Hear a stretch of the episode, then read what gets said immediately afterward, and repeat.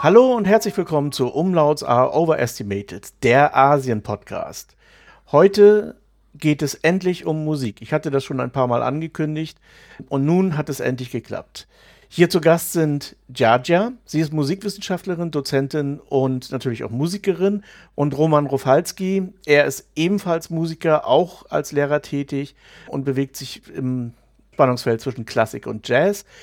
Und auf seiner Webseite habe ich einen interessanten Satz gefunden, nämlich Constantly Looking for New Frontiers. Und genau darum soll es heute gehen, um ja so Grenzen in der Musik beziehungsweise Sachen, die man im Westen eventuell nicht so kennt, beziehungsweise im Osten nicht so kennt. Und bevor wir da jetzt so richtig einsteigen, ja, könntet ihr euch beide mal vorstellen, in, wenn ich es richtig in Erinnerung habe, habt ihr beide in Hannover studiert. Also, ja, ja, ja, fangen am besten mal an. Ja, also ich habe in Hannover studiert ähm, und mit Roman bei, bei einem gleichen Professor. Ähm, also seit 2009 kam ich nach Deutschland zu studieren. Äh, das erste Ziel ist nur Klavier zu lernen, weil ich damals in China schon parallel mit einer Doktor angefangen habe. Ähm, aber das, äh, ja, wie gesagt, ich wollte zuerst zurück nach China, ähm, ja, für berufliche, aus berufliche Gründe oder so. Ähm, und äh, was schnell in Deutschland zu, äh, zu greifen ist ein Studienplatz, was ich äh, auch schnell absolvieren kann. Ähm, und da hatte ich Glück, in Hannover einen Platz kriege bei Christoph Ogden. Ähm, und äh, da zuerst habe ich Diplom und Diplom kann man auch inzwischen äh, zusteigen, nicht von Anfang an. Äh, da, das dauerte ungefähr nur zwei Jahre. Äh, und da habe ich später noch was anderes studiert, weil ich hier was Neues finde. Und das Leben hat sich auch verändert. So ist mhm. bei mir. Und heute arbeitest du als Dozentin hauptsächlich, aber auch als Musikerin in irgendwelchen Kombos. Ja, also ich unterrichte zurzeit in einer Musikschule und hatte einen Lehrauftrag in der Musikhochschule Frankfurt. Ja, und Roman? Ja, hallo. Ja, tatsächlich habe ich mit Jaja zusammen studiert äh, bei Christopher Ogden.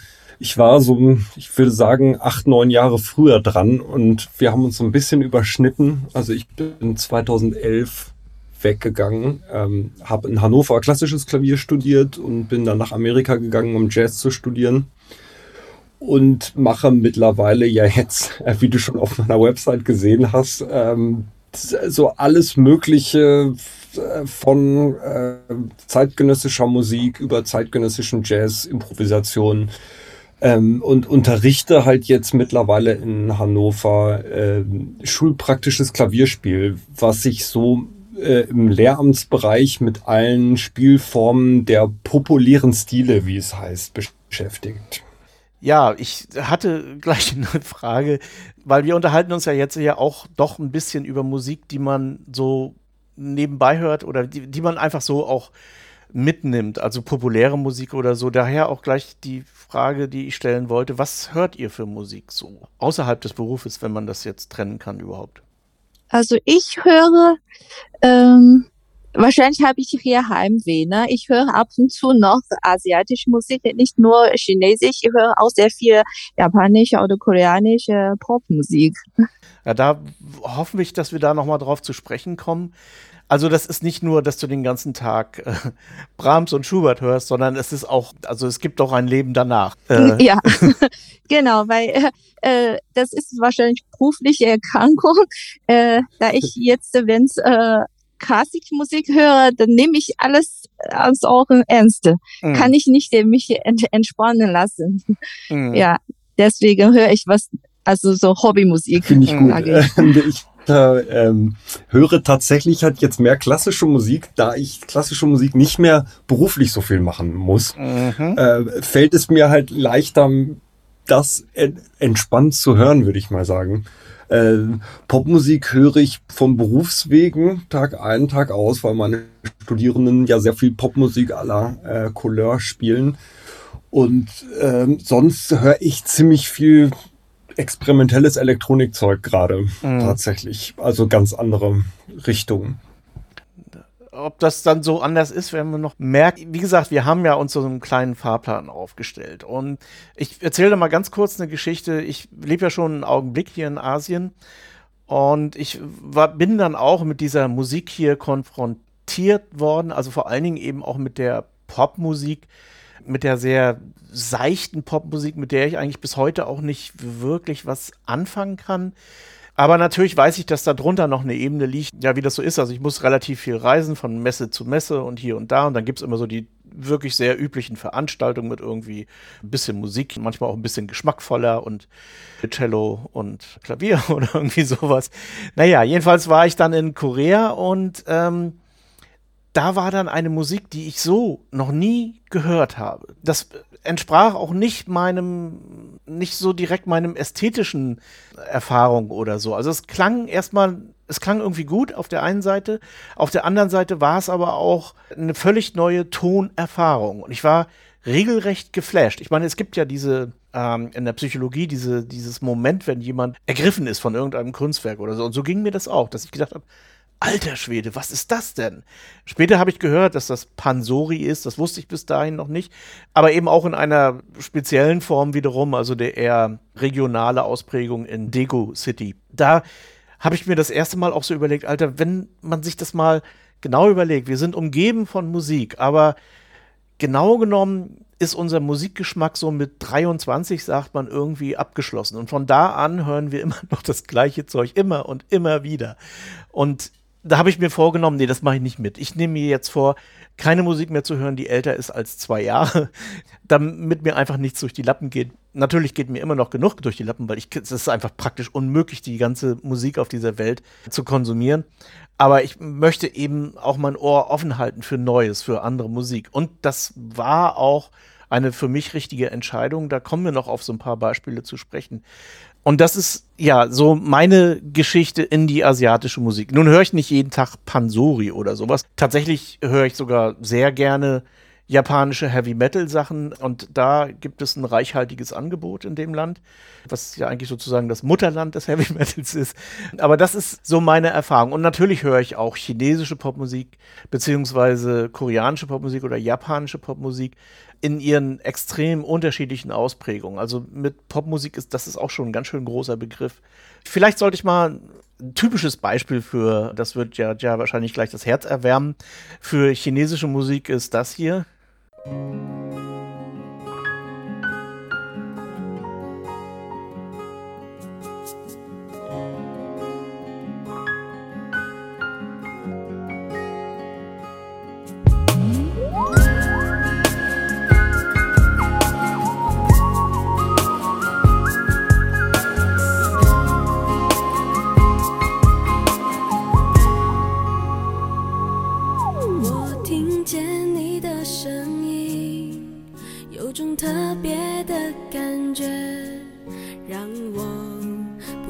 想不敢再忘记你我记得有一个人永远留在我心中哪怕只能够这样的想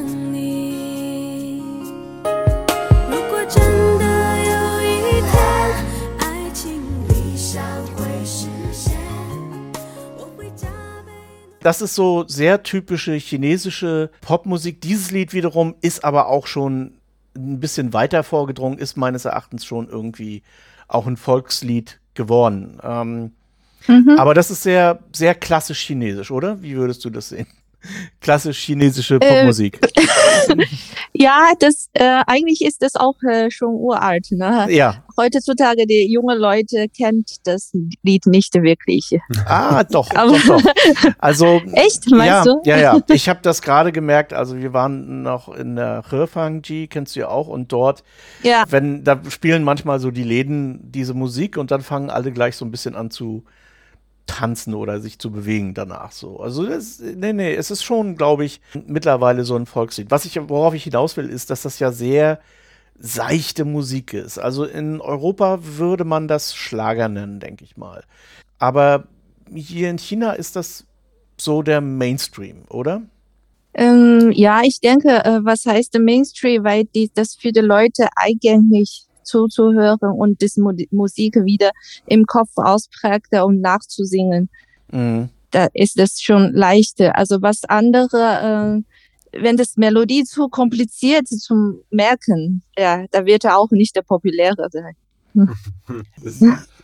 Ich finde das erstaunlich. Ich, ich war äh, immer, wenn ich in China war, wurde ich dann irgendwann in diese, ich glaube, KTV heißt das, ne? Ja. Diese mhm. Karaoke-Bars mhm. geschleppt. Ja. Und tatsächlich meine Kollegen und Kolleginnen, mit denen ich da war, die haben, also es lief einfach sehr viel genau solcher Popmusik. Also finde ich sehr richtig, das als Schlager zu äh, und, und ich fand es einfach erstaunlich, wie viel also was mit was für einer Textsicherheit mhm. meine Kolleginnen und Kollegen das alles mitgesungen haben. Also fand ich unglaublich.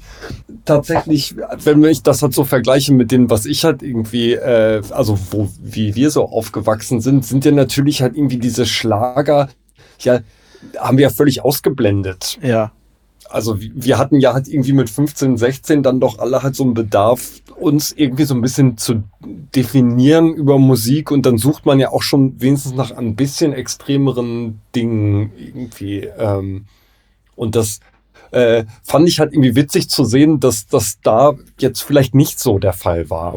Es gibt ja in Europa ja auch immer, gibt es die einen, die hören das und dann gibt es die anderen, die hören das. Und dazwischen gibt es immer so ein bisschen Beef. Manchmal eher so auf humorvoller Ebene, manchmal wird das sogar sehr ernst genommen. Aber gibt es das in China auch, dass es da so Competition zwischen so verschiedenen ja. Musikfans oder sowas? Es gibt so sehr viele äh, Übersendungen, ne? Äh, so Popstar, so ähnlich wie auch in Deutschland, mhm. aber in China natürlich, der produzierte sehr viele in jeder Fernsehübersendung. Äh, ich denke, es, die bauen schon eigene Fansgruppe und da die Konkurrenz schon groß.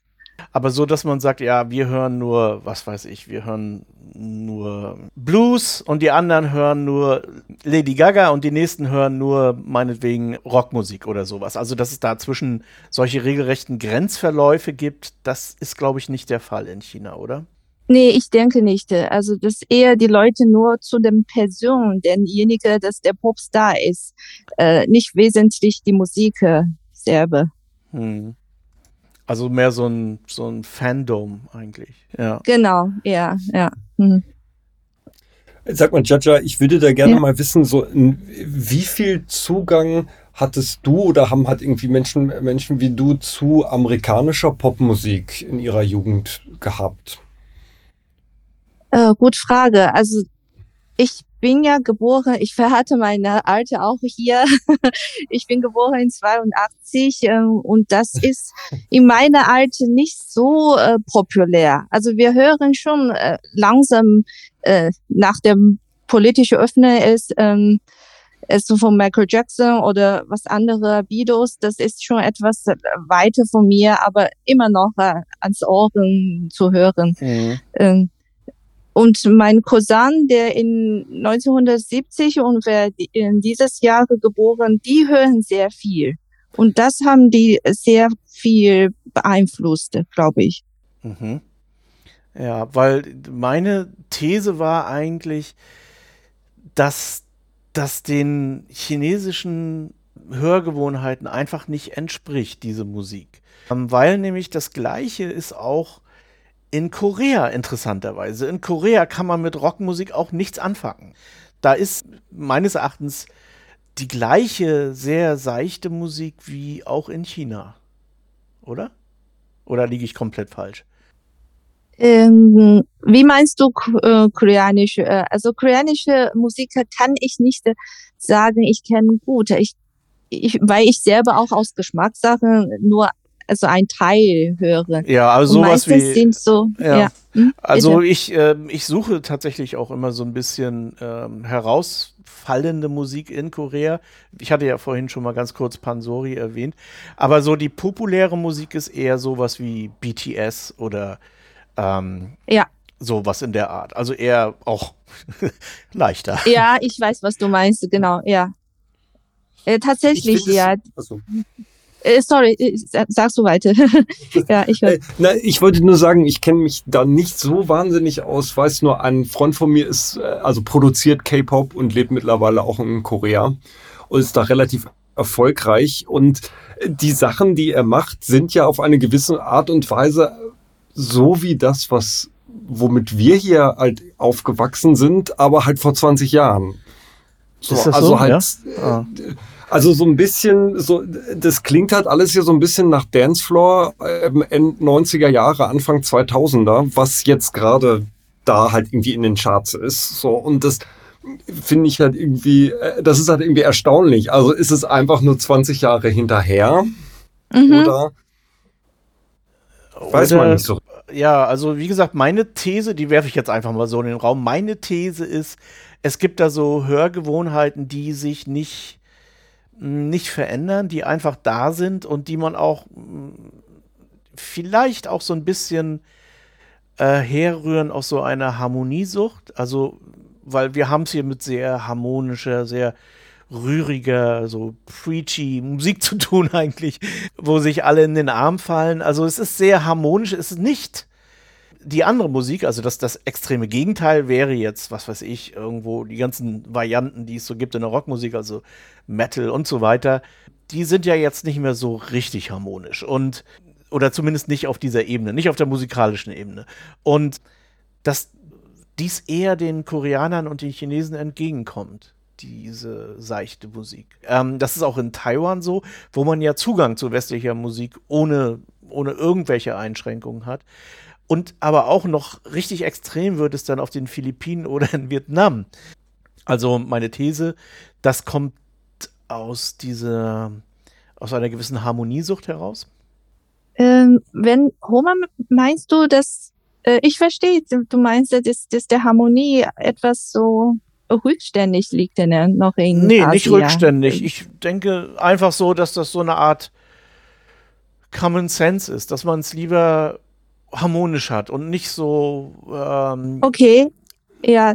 Ich vermute, das liegt wahrscheinlich auch an Mentalität hm. äh, oder des, der ganzen Sozialsolidarität, äh, dass man nicht was ausgewöhnlich zu suchen. Also gibt es natürlich manche, das gerne machen, aber nicht der, der mm, äh, Mehrheit, sage ich. Meisten Leute äh, würde gerne doch diese eher harmonische Melodie hören. Mhm so softer Musik. Ja. Ja. Also ich glaube, das ist ja, also das ist gerade in den, in den Großstädten, weiß ich jetzt nur so von Beijing oder Seoul, dass es da ja schon wahnsinnig progressive und radikale Musik irgendwie gibt. Mhm. So wie das eigentlich in allen, in allen Großstädten, die halt ja auch irgendwie international sind, der Fall ist. Ähm, ich meine, es, es, geht ja so ein bisschen um die große breite Masse. So, und da müsste man natürlich halt einfach mal gucken, inwieweit sich das wirklich von, sagen wir jetzt mal, Deutschland unterscheidet. Also ich meine, halt sehr viele Menschen in Deutschland hören ja auch sehr viel Schlager. Zum Beispiel. Mhm. Ja. So, ähm, so, also das, ich weiß, ich, ich weiß schon, also ich frage mich genau dieselben Dinge. Ähm, so weiß halt einfach nicht, also ich befinde mich ja auch in einer Blase, in der halt einfach äh, mein komplettes Umfeld äh, einfach sich die ganze Zeit versucht, irgendwie auch über seinen Musikgeschmack zu definieren ähm, und Leute, die halt einfach unglaublich viel ausprobieren und von Berufswegen auch halt irgendwie ganz viel unterschiedliche Musik hören. Mhm. So, das wird ja vermutlich äh, im äh, in einem ganz großen Teil auch Deutschlands äh, jetzt gar nicht der Fall sein. So, mhm. dass da eben halt irgendwie vielleicht genauso Schlager gehört werden, um einfach abzuschalten mit Musik. Ja, ich glaube schon. Es gibt auch, also auf der einen Seite stimme ich dir natürlich zu. Also Blixer Bargeld zum Beispiel hat ja eine Weile in Beijing gewohnt. Also der wird da auch so seine Musik mitgebracht haben. Und ja, ich weiß auch, es gibt auch so einige Musiker hier und hier auch hier gibt es einen Jay-Z-Club in Hanzo und so. Also es punktuell ja, aber jetzt, wenn man das wirklich mal so ein bisschen prozentual auf die Bevölkerung abbildet, dann denke ich, ist es doch äh, ein deutlicher Unterschied. Also dann ist es viel mehr seicht in China und in Korea. ja. Ich meine, könnte das ein bisschen was dazu damit zu tun haben, dass also, dass es ein bisschen Kontrast ist zu dem, dem Leben, das ich jetzt, als wenn ich Chinese wäre, fühlen würde, dass einfach halt, na, also es sind ja so viele Menschen und so ein Konkurrenzdruck und äh, ich muss der Beste und der Schnellste und der Lauteste sein, um mich irgendwie durchsetzen zu können. Mhm. Dass ich dann auf der anderen Seite ja dann mehr diese Entspannung und Harmonie in der Kunst suche. Mhm. So als Frage, jetzt mal. Wie gesagt, wir haben hier Südostasien, also wir haben China, das nimmt sich meines Erachtens nicht viel mit Korea oder Vietnam oder Taiwan, Philippinen. Das ist irgendwie alles sehr ähnlich. Und wir haben aber auf der anderen Seite Japan. Und da geht es ja nun doch sehr zur Sache. Und das nicht erst seit heute schon, sondern schon seit den 70er Jahren oder noch länger. Und dort ist auch die Situation der Japaner ist auch nicht so ohne. Also verglichen mit den, was die Deutschen unter Konkurrenz verstehen oder so, ist das ja geradezu ein Ponyhof. Und in Japan geht es auch etwas härter zur Sache, genauso wie in China oder wie in Korea. Also die, die Konkurrenz in der Schule, da vor allen Dingen, glaube ich, oder eben dann später auch im Beruf, ist wirklich enorm. Und wenn diese These zutreffen würde, dann wäre Japan irgendwie, ja, merkwürdig, sagen wir es mal so. Also ich meine, wir mhm. werden keine, keine Antwort auf diese Frage finden, aber es ist, ich bewege mich da ständig hin und her und frage mich, warum ist das so extrem unterschiedlich? Wenn es jetzt so ein bisschen wäre, ja, dann denke ich mir, okay, also diese Unterschiede findet man ja auch in Europa zwischen Italien und was weiß ich, Österreich oder so. Ja, obwohl die benachbart sind, gibt es schon sehr unterschiedliche Geschmäcker oder sowas. Aber so wie das hier in Asien ist, so ein, so ein extremer Kontrast, den kann ich mir nicht erklären. Äh, da denke ich auch, äh, weil ich auch ein paar japanische Freunde und Kollegen früher auch im Theater habe.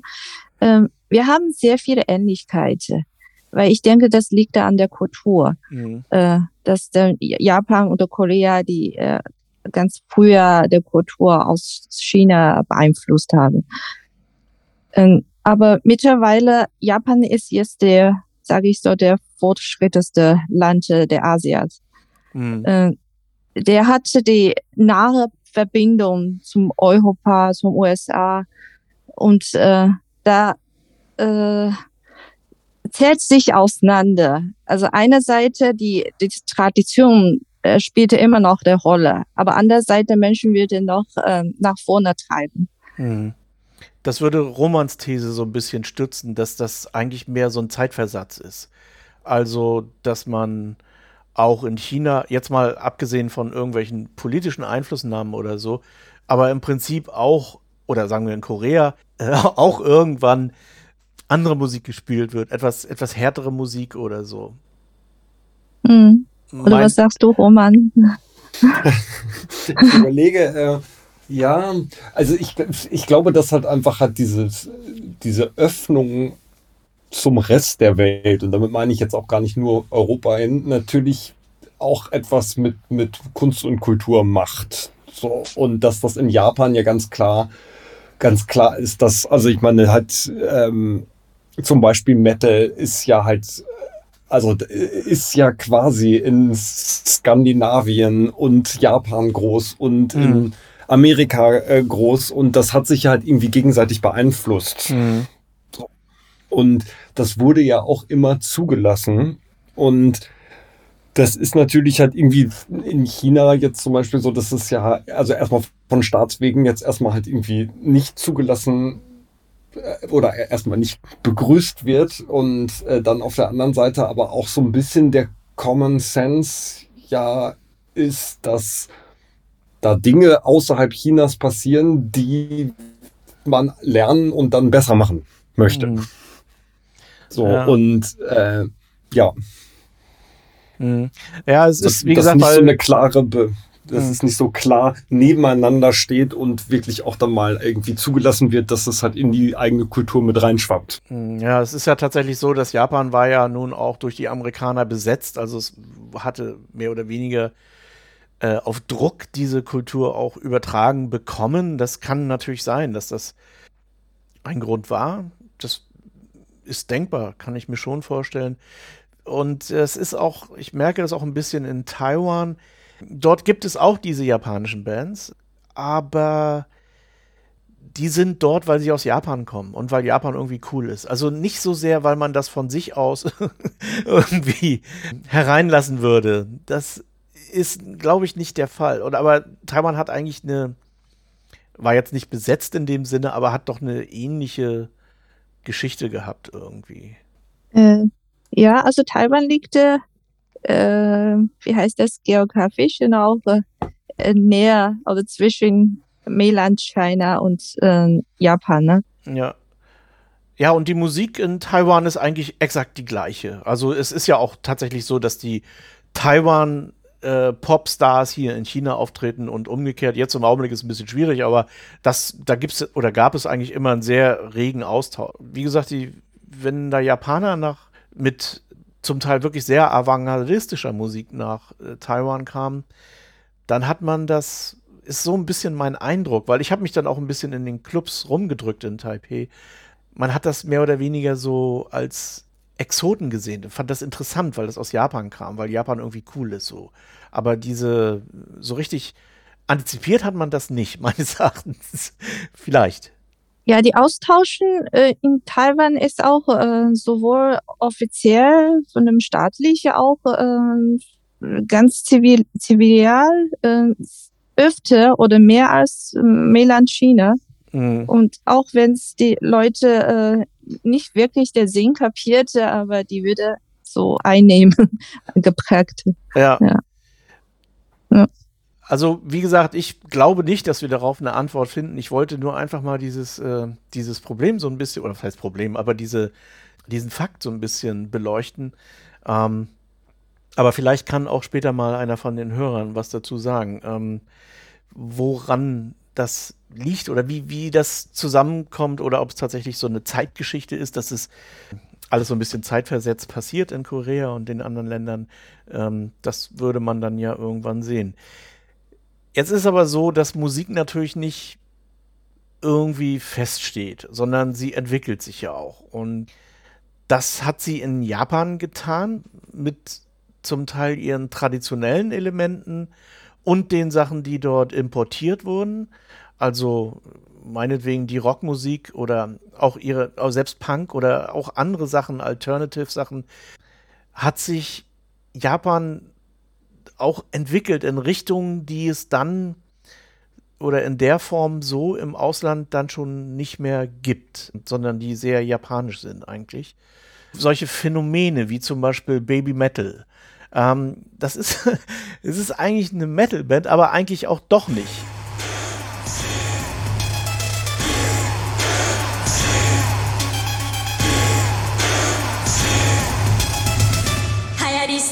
り誇り明かし探しだ取り放し言葉巧み飾り一人二人誇り。のろし火消し。リアルフェイク語り。錆びた鎖幻。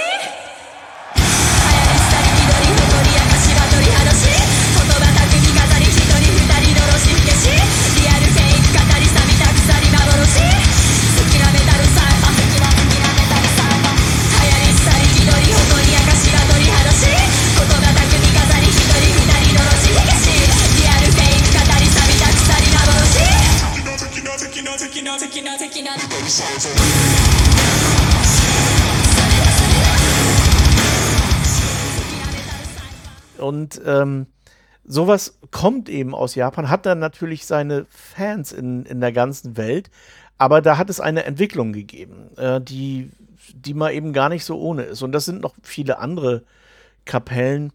Ich weiß nicht, ob euch das was sagt. Das sind diese Vocaloids, also sowas wie Miku Hatsune oder so. Habt könnt. Nee. Ah, ja, also Miku Hatsune ist ein Vocaloid, also ist kein Mensch, sondern eine, eine Voicebank, ähm, die vor vielen Jahren, ich glaube vor 20 Jahren oder so, entworfen wurde und die jetzt sozusagen auch eigene Konzerte hat als Avatar, wenn man so will. Und zwar in China und in Japan und richtig abräumen. Es gab auch eine Miku Hatsune Expo in, im Westen das funktioniert auch dort, aber natürlich nicht so wie in Japan oder wie in China. Das heißt, hier hat sich jetzt eine, eine Musik so entwickelt, die es so im Westen nicht gibt. Und das wäre jetzt auch schon so ein bisschen das nächste Thema, dass es bestimmte Musiken gibt, die sich hier im, im Osten entwickelt haben, es aber nur schwierig oder nur, ja, sie schaffen es schon auch irgendwie in den Westen, aber eben aus dem Osten herauskommen. Everybody doing? Are you ready for more? Let me introduce the Miku Expo 2021 band. Okay, let's go!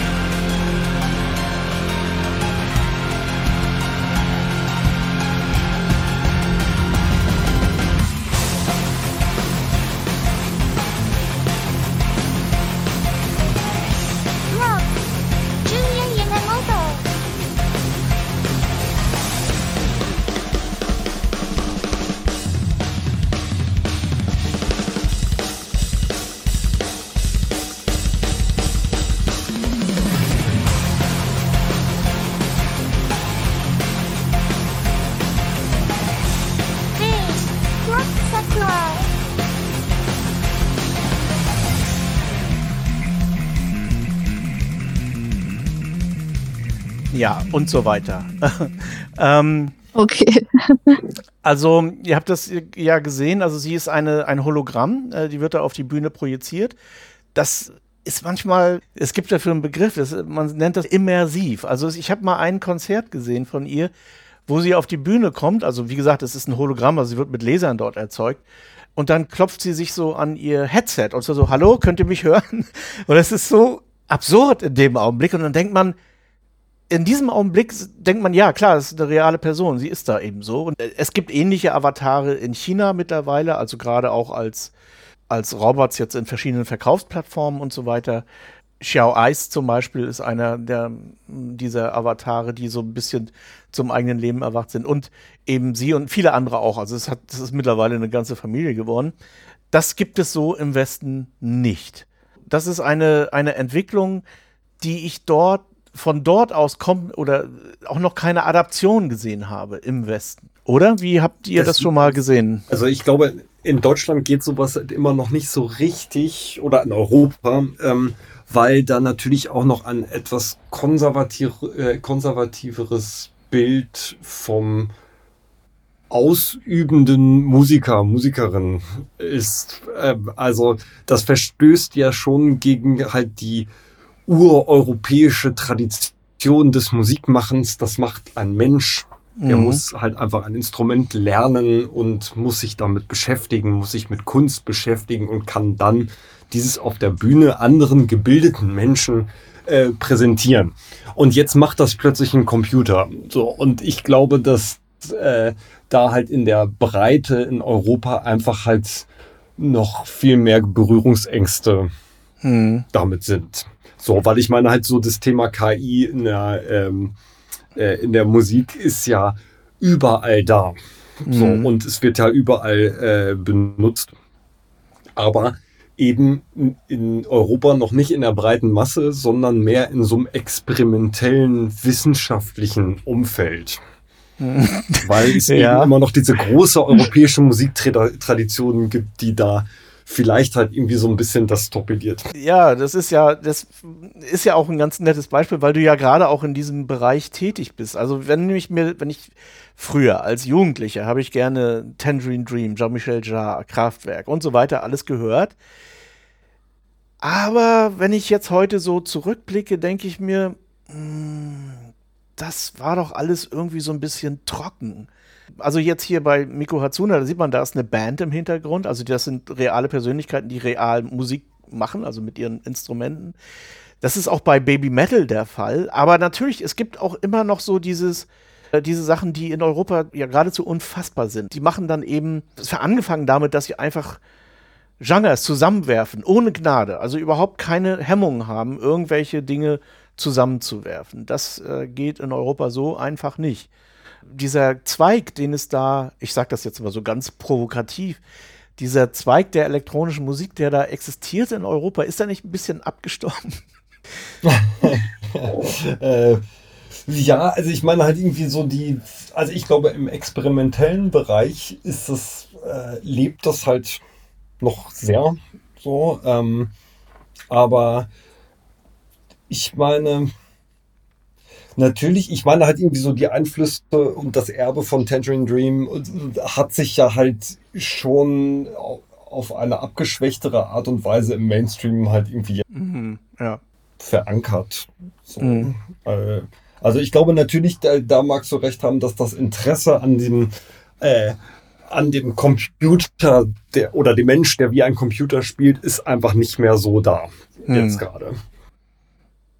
An irgendeiner Stelle ist es so ein bisschen stagnierend, die Musik, oder? Also, oder sehe ich das einfach nur nicht? Also kann ja sein, dass es da noch Sachen gibt, die sich weiterentwickeln. Also ich.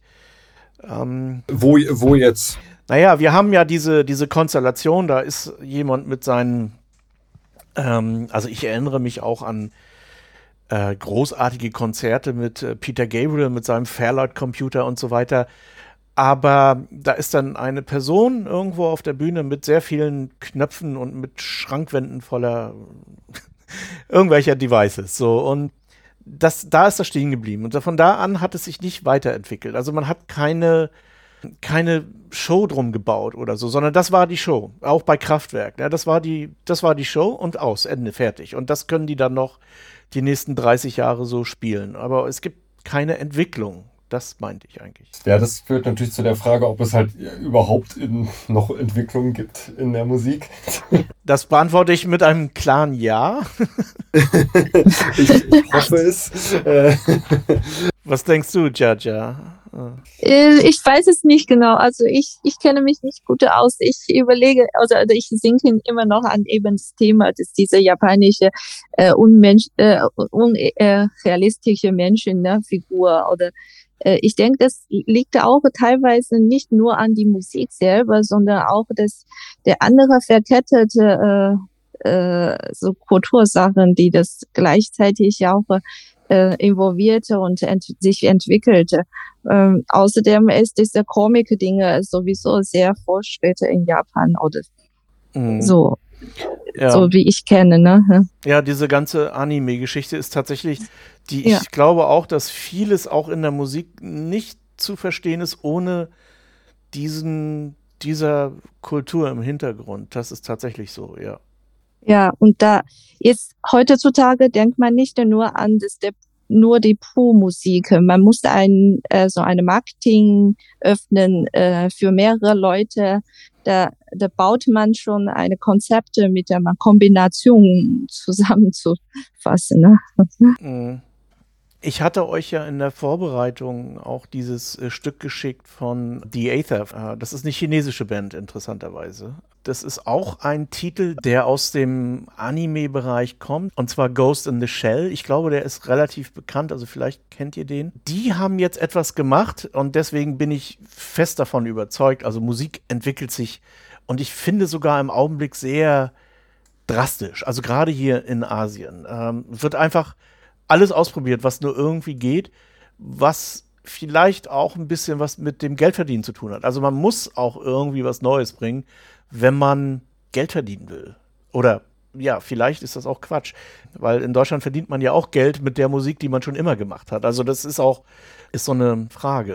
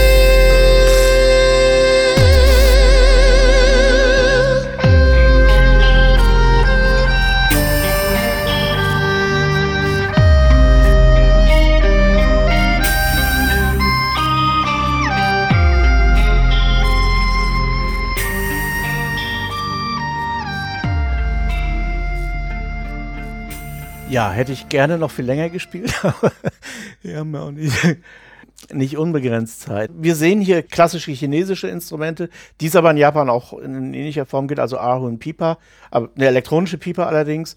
Und das ist eine, eine Sache, die jetzt schon so ein bisschen in die Richtung geht, die ich vorhin auch genannt habe. Diese traditionelle Musik oder diese Musik, die einen, wie soll ich sagen, die einem die Füße wegreißt, weil man, weil die einfach mit den Hörgewohnheiten nicht mehr so richtig übereinstimmt. Oder wie fandet ihr es überhaupt? Japanische Band. Nee, Das ist eine japanische chinesische. Band. Okay. Also ist eine chinesische Band, die zurzeit in den USA lebt. Also, ja. Also jedenfalls habe ich den Text nicht verstanden. Ja, der Ich Text ist auch, japanisch. dass das genau. Kein, ja, eben. Ja. Und das ist eine Musik aus einem Film aus Ghost in the Shell. Also der Film ist schon sehr alt übrigens. Ist eins der bekanntesten Animes überhaupt, würde ich sagen. Ist dann später nochmal verfilmt worden mit richtigen Menschen, also mit Scarlett Johansson zum Beispiel. Mm, war nicht so, also es war eine amerikanische Verfilmung und ich denke, das war schon der, der erste Fehler. Auf jeden Fall, das ist hier jetzt die chinesische Band, also mit chinesischen Instrumenten auch, spielen ein japanisches Lied mit einer Musik, die sehr an traditionelle japanische Musik erinnert. Also die, das original japanische Stück ist ein bisschen anders tatsächlich. Mhm. Ja, also, oh, weiß ich nicht, oh, Roman, du kennst das besser in diesem Bereich. Äh, Ja, aber äh, also finde ich, ich finde es also jetzt geschmacklich, mir gefällt das. So, ähm, hat jetzt für mich, außer dass da traditionelle Instrumente äh, äh, vorkommen, jetzt kein Alleinstellungsmerkmal, ehrlich gesagt. Aha, also es ist halt okay. irgendwie, ich, ich höre, also ich, wie gesagt, ich finde es super, so, aber es ist so ein bisschen das, was heutzutage halt eben passiert, dass verschiedene Stilistiken zusammenkommen. Mhm. Sei das traditionelle Instrumente mit ein bisschen Metal, mit ein bisschen verzerrten Drums aus den 90er Jahren. Ähm, so, das ist schon, und es ist eine Mischung, die ich, also die ich halt irgendwie sehr gut finde. Ähm, aber es ist jetzt nicht so ein Alleinstellungsmerkmal für mich. Aha, okay.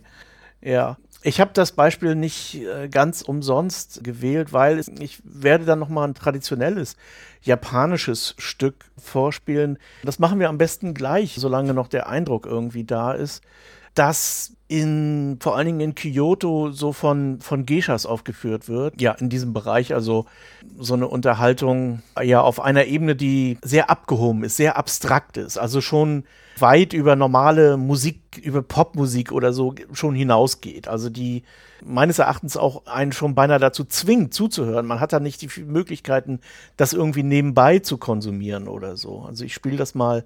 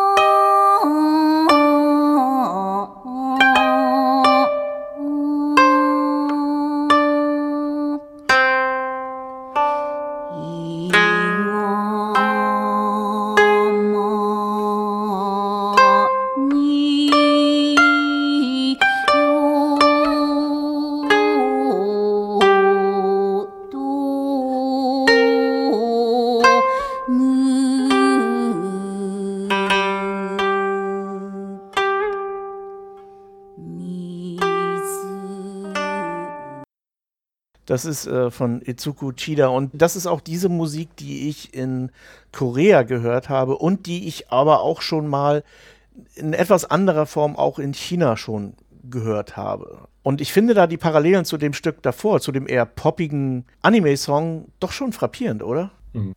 Ja, total. Äh, Ist es denn jetzt, das muss ich noch mal zum Verständnis fragen, ist, ist es ein traditionelles, sprich auch altes Lied oder ist es Ja, es sind wahrscheinlich alte Lieder tatsächlich, aber die Interpretation, also jetzt hier von Etsuko Chida in dem Falle, sind aktuell. Aber es ist schon so, dass es diese Musik länger gibt, sagen wir es mal so.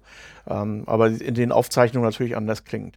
Und da gibt es mal gar nicht so wenig. Also das ist ja auch das, was ich so faszinierend finde. Wenn man erstmal in diese Fuchshöhle hineinsteigt, dann gibt es kein Halten mehr. Also dann bringt man immer mehr zutage. Was ist da noch an ähnlichen Sachen? Jetzt sind wir bei Kabuki, No, Jingshu, Pansori und so weiter. Also bei diesen Kunstformen, die es leider bis heute nicht nach Europa geschafft haben. Nur in dieser vielleicht etwas poppigeren Variante, aber sonst nicht. Und warum ist das so? Ja, gute Frage. Also in Asien, ich verstehe das, äh, auch in China, es vielleicht hast, sagt dir schon was, ähm, eine Form, so ähnlich wie Jinju, aber noch Mhm. eleganter heißt der Ja. Kunju. Ja. Ja,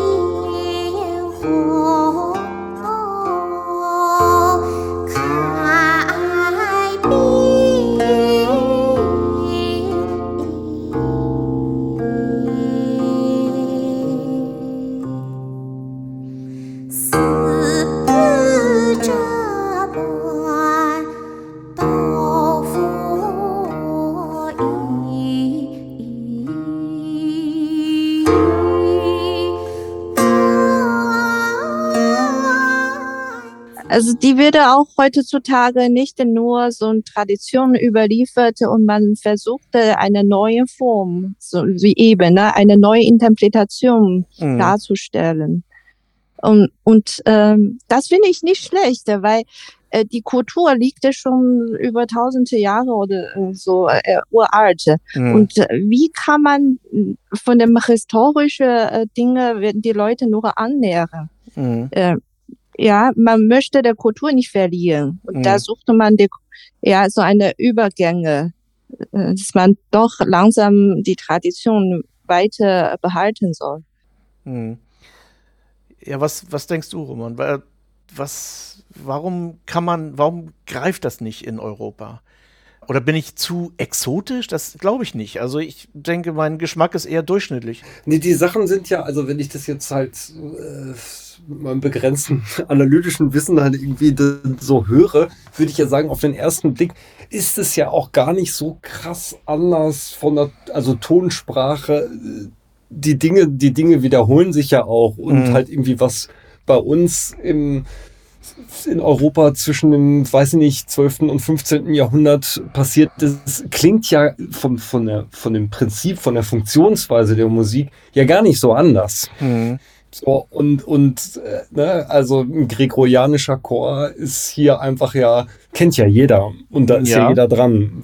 So, also von daher wäre das ja schon, also das ließe sich schon dem Europäer der- oder der Europäerin verkaufen. So, Ja. warum das halt passiert, nicht passiert. Nee, ich habe mich nur gefragt, ich meine halt, ich habe halt so jetzt an indische Musik halt irgendwie gerade Mhm. gedacht. Und ich meine, da gab es ja halt ähm, Ravi Shankar, der das, äh, die Sita ja quasi populär gemacht hat. Hm. So. Und dann gibt es jetzt mittlerweile ja solche Bands wie Om oder so, die halt irgendwie, ich meine, Metal bietet sich ja, an Ja, ja. solcher Musik. Also die, die äh, nehmen da, da greifen da immer gerne zu. Who, So. ja. Und ma genau. So, Mhm. und, und machen das dann ja auch irgendwie populär. Hm.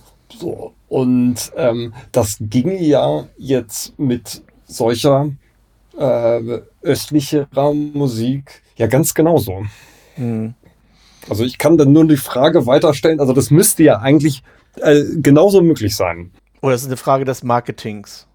Genau, kennt man das nicht im nicht-asischen, äh, asiatischen Raum so? Weiß ich nicht. Scheinbar ja nicht.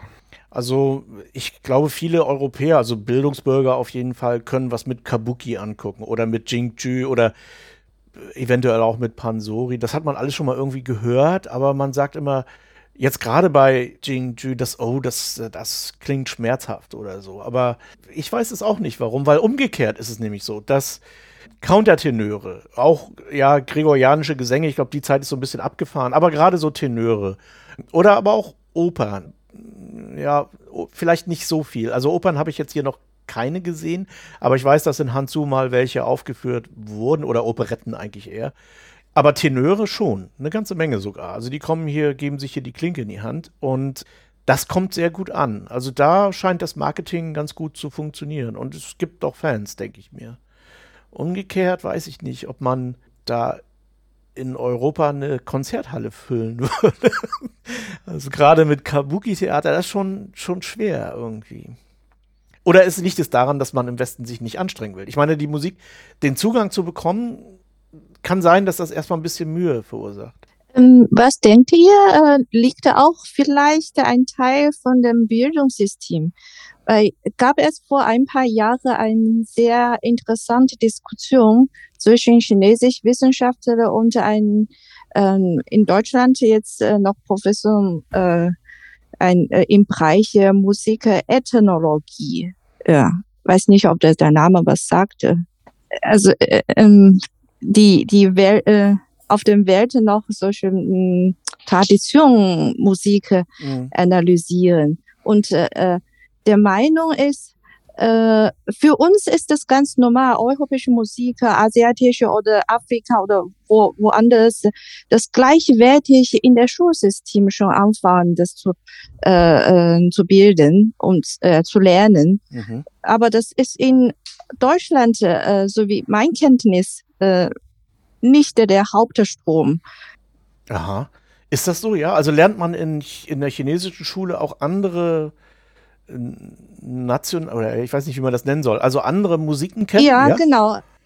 Also wir haben so die Fächer äh, einkategorisiert. Äh, Das gibt es Weltmusik, äh, europäische, das äh, und das äh, liegt schon eine große Teil und auch äh, unsere chinesische Musik und sozusagen wie Asia, asiatische und Afrika und woanders auf der Welt.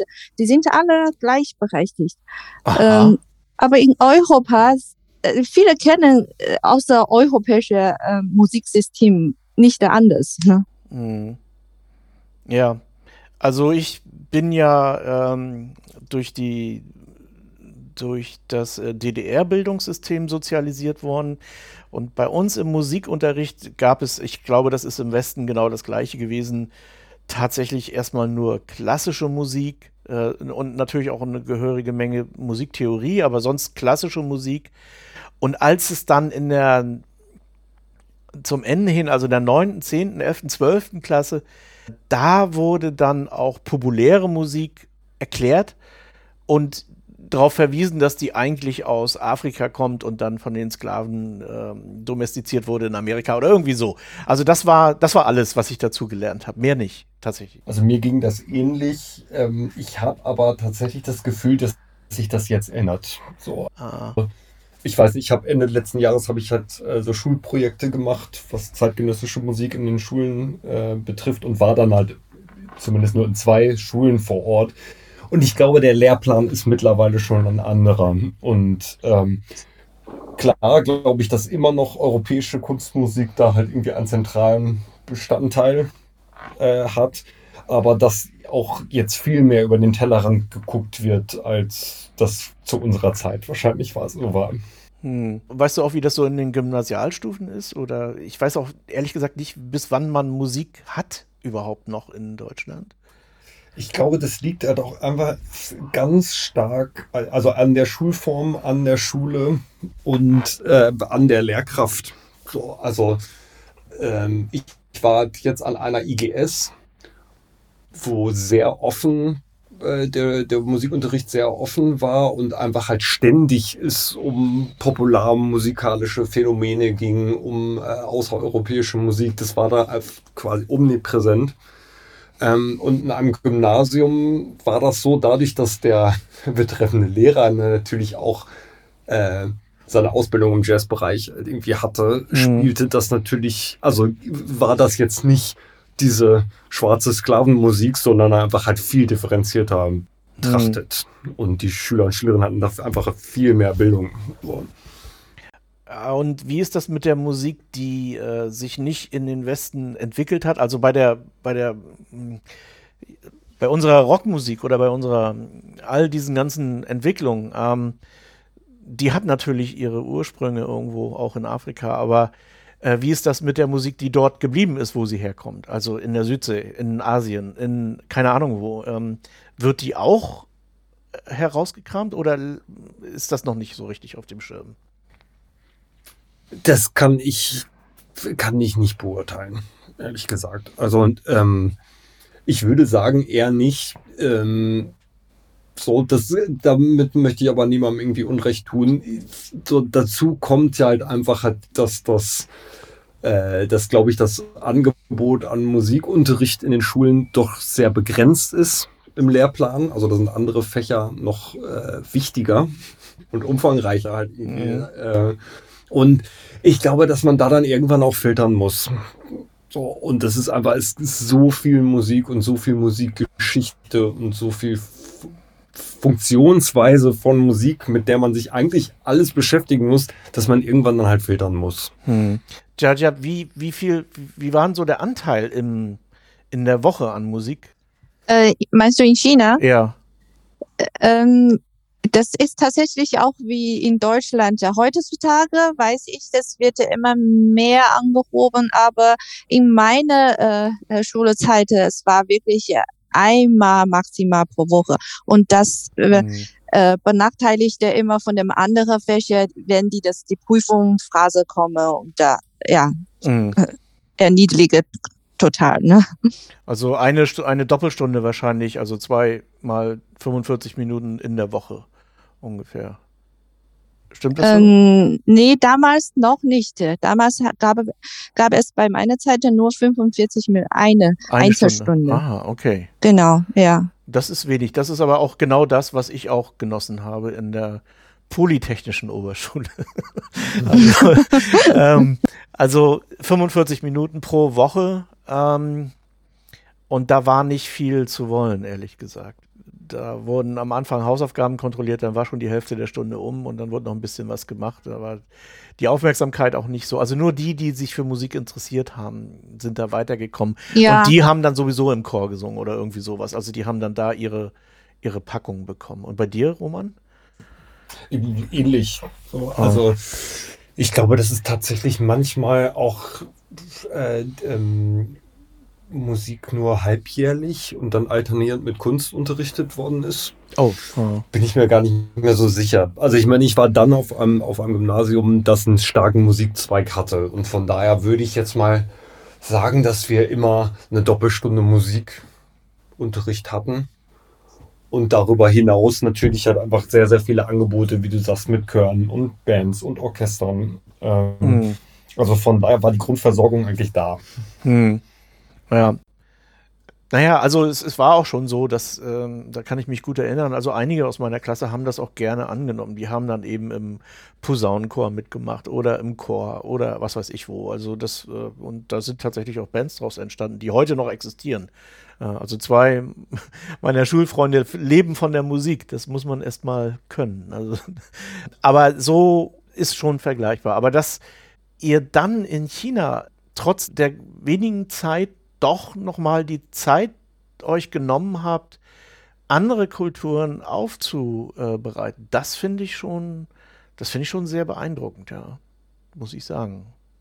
ja, also trotz irgendeiner einer Stunde Zeit, äh, das war nur in Grundschule. Mhm. Ähm, also später im Gymnasium äh, ist es deutlich mehr geworden. Also da haben wir auch Chor äh, oder manche bessere, was heißt bessere, also ein bisschen größere äh, Gymnasien, die, die bietete auch äh, äh, Orchester an. Mhm. Ja, und äh, ich erinnere mich an unsere Inhalte des ähm, musikalischen Schulsystems und da äh, hat sehr viele Theologie gelernt. Also nicht Musiktheologie, sondern so Musikgeschichte. Ah, Ähm, okay. Weil, ja. Ja. weil es liegt da auch äh, teilweise an äh, Schwerpunkte äh, der Lehre ist. Mhm. Äh, ja, wer der ähm, Gesang oder ein Instrument äh, zum Schwerpunkt äh, studiert hat, äh, es kann ein, diese Richtung ein bisschen mehr äh, präsentieren und da wird er auch äh, mit dem ganzen Geschichte mehr involvieren Mhm. und erzählen. Ne? Hm. Ja, also der, der Ausgangspunkt war ja, dass diese Musik, die, die angespielte Musik, sich nach Europa irgendwie nicht ausdehnen kann, aus irgendwelchen Gründen, die uns nicht so klar sind. Und du sagtest eben, dass das Bildungssystem vielleicht eine, einer der Gründe ist. Und Roman sagte, dass sich das vielleicht ändert. Also das wäre ja mal interessant zu sehen, wie sich das entwickelt, weil ich glaube auch, das muss doch auch für die Musiker in Europa irgendwie eine coole Sache sein, wenn man plötzlich seinen Werkzeugkasten erweitert. Also wenn man dann noch so ein paar Tools dazu bekommt, die man bisher nicht kannte, stelle ich mir das so ein bisschen naiv vor. Ja, unbedingt. so, äh, aber ist ja, ich meine, es kommt natürlich, also gerade dank der Digitalisierung und halt irgendwie neuen Streaming-Diensten, äh, haben wir jetzt Zugriff auf wirklich Musik auf, von der ganzen Welt. So, und ähm, Ja, da wird es dann auch wieder schwer, sich dann halt irgendwie durchzusetzen und seine Nische zu finden, wenn, ne, wenn man jetzt chinesische Musik zum Beispiel propagieren will. Ähm, aber es funktioniert schon. Ne? Ja, oder das eben so machen wie, wie die Japaner, die da wirklich, und eigentlich auch die Chinesen, ähm, die da keine Hemmung haben, sich einfach zu bedienen. Ähm, die nehmen etwas, was ihnen gefällt und äh, verwerfen das, was ihnen nicht gefällt. Und das, was sie verwerfen, ist vielleicht etwas, was in ihrer Tradition eher unterrepräsentiert ist. Das kann schon sein. Und das dann, das sehe ich tatsächlich auch bei sehr viel asiatischer Popmusik, dass die asiatischen Elemente wiederum zum Teil recht groß sind auch. Also da, ich weiß nicht, ob euch der Name Wagaki Band was sagt. Das ist auch so eine Band, die äh, mit sehr vielen Musikern auf die Bühne kommt, also schon eine Big Band. Aber sie machen eben traditionelle Rockmusik oder irgendwie sowas. Also ich weiß jetzt gar nicht, wie man das nennen soll. Ähm, und die klingt immer traditioneller. Also je von Album zu Album wird die ja immer irgendwie japanischer.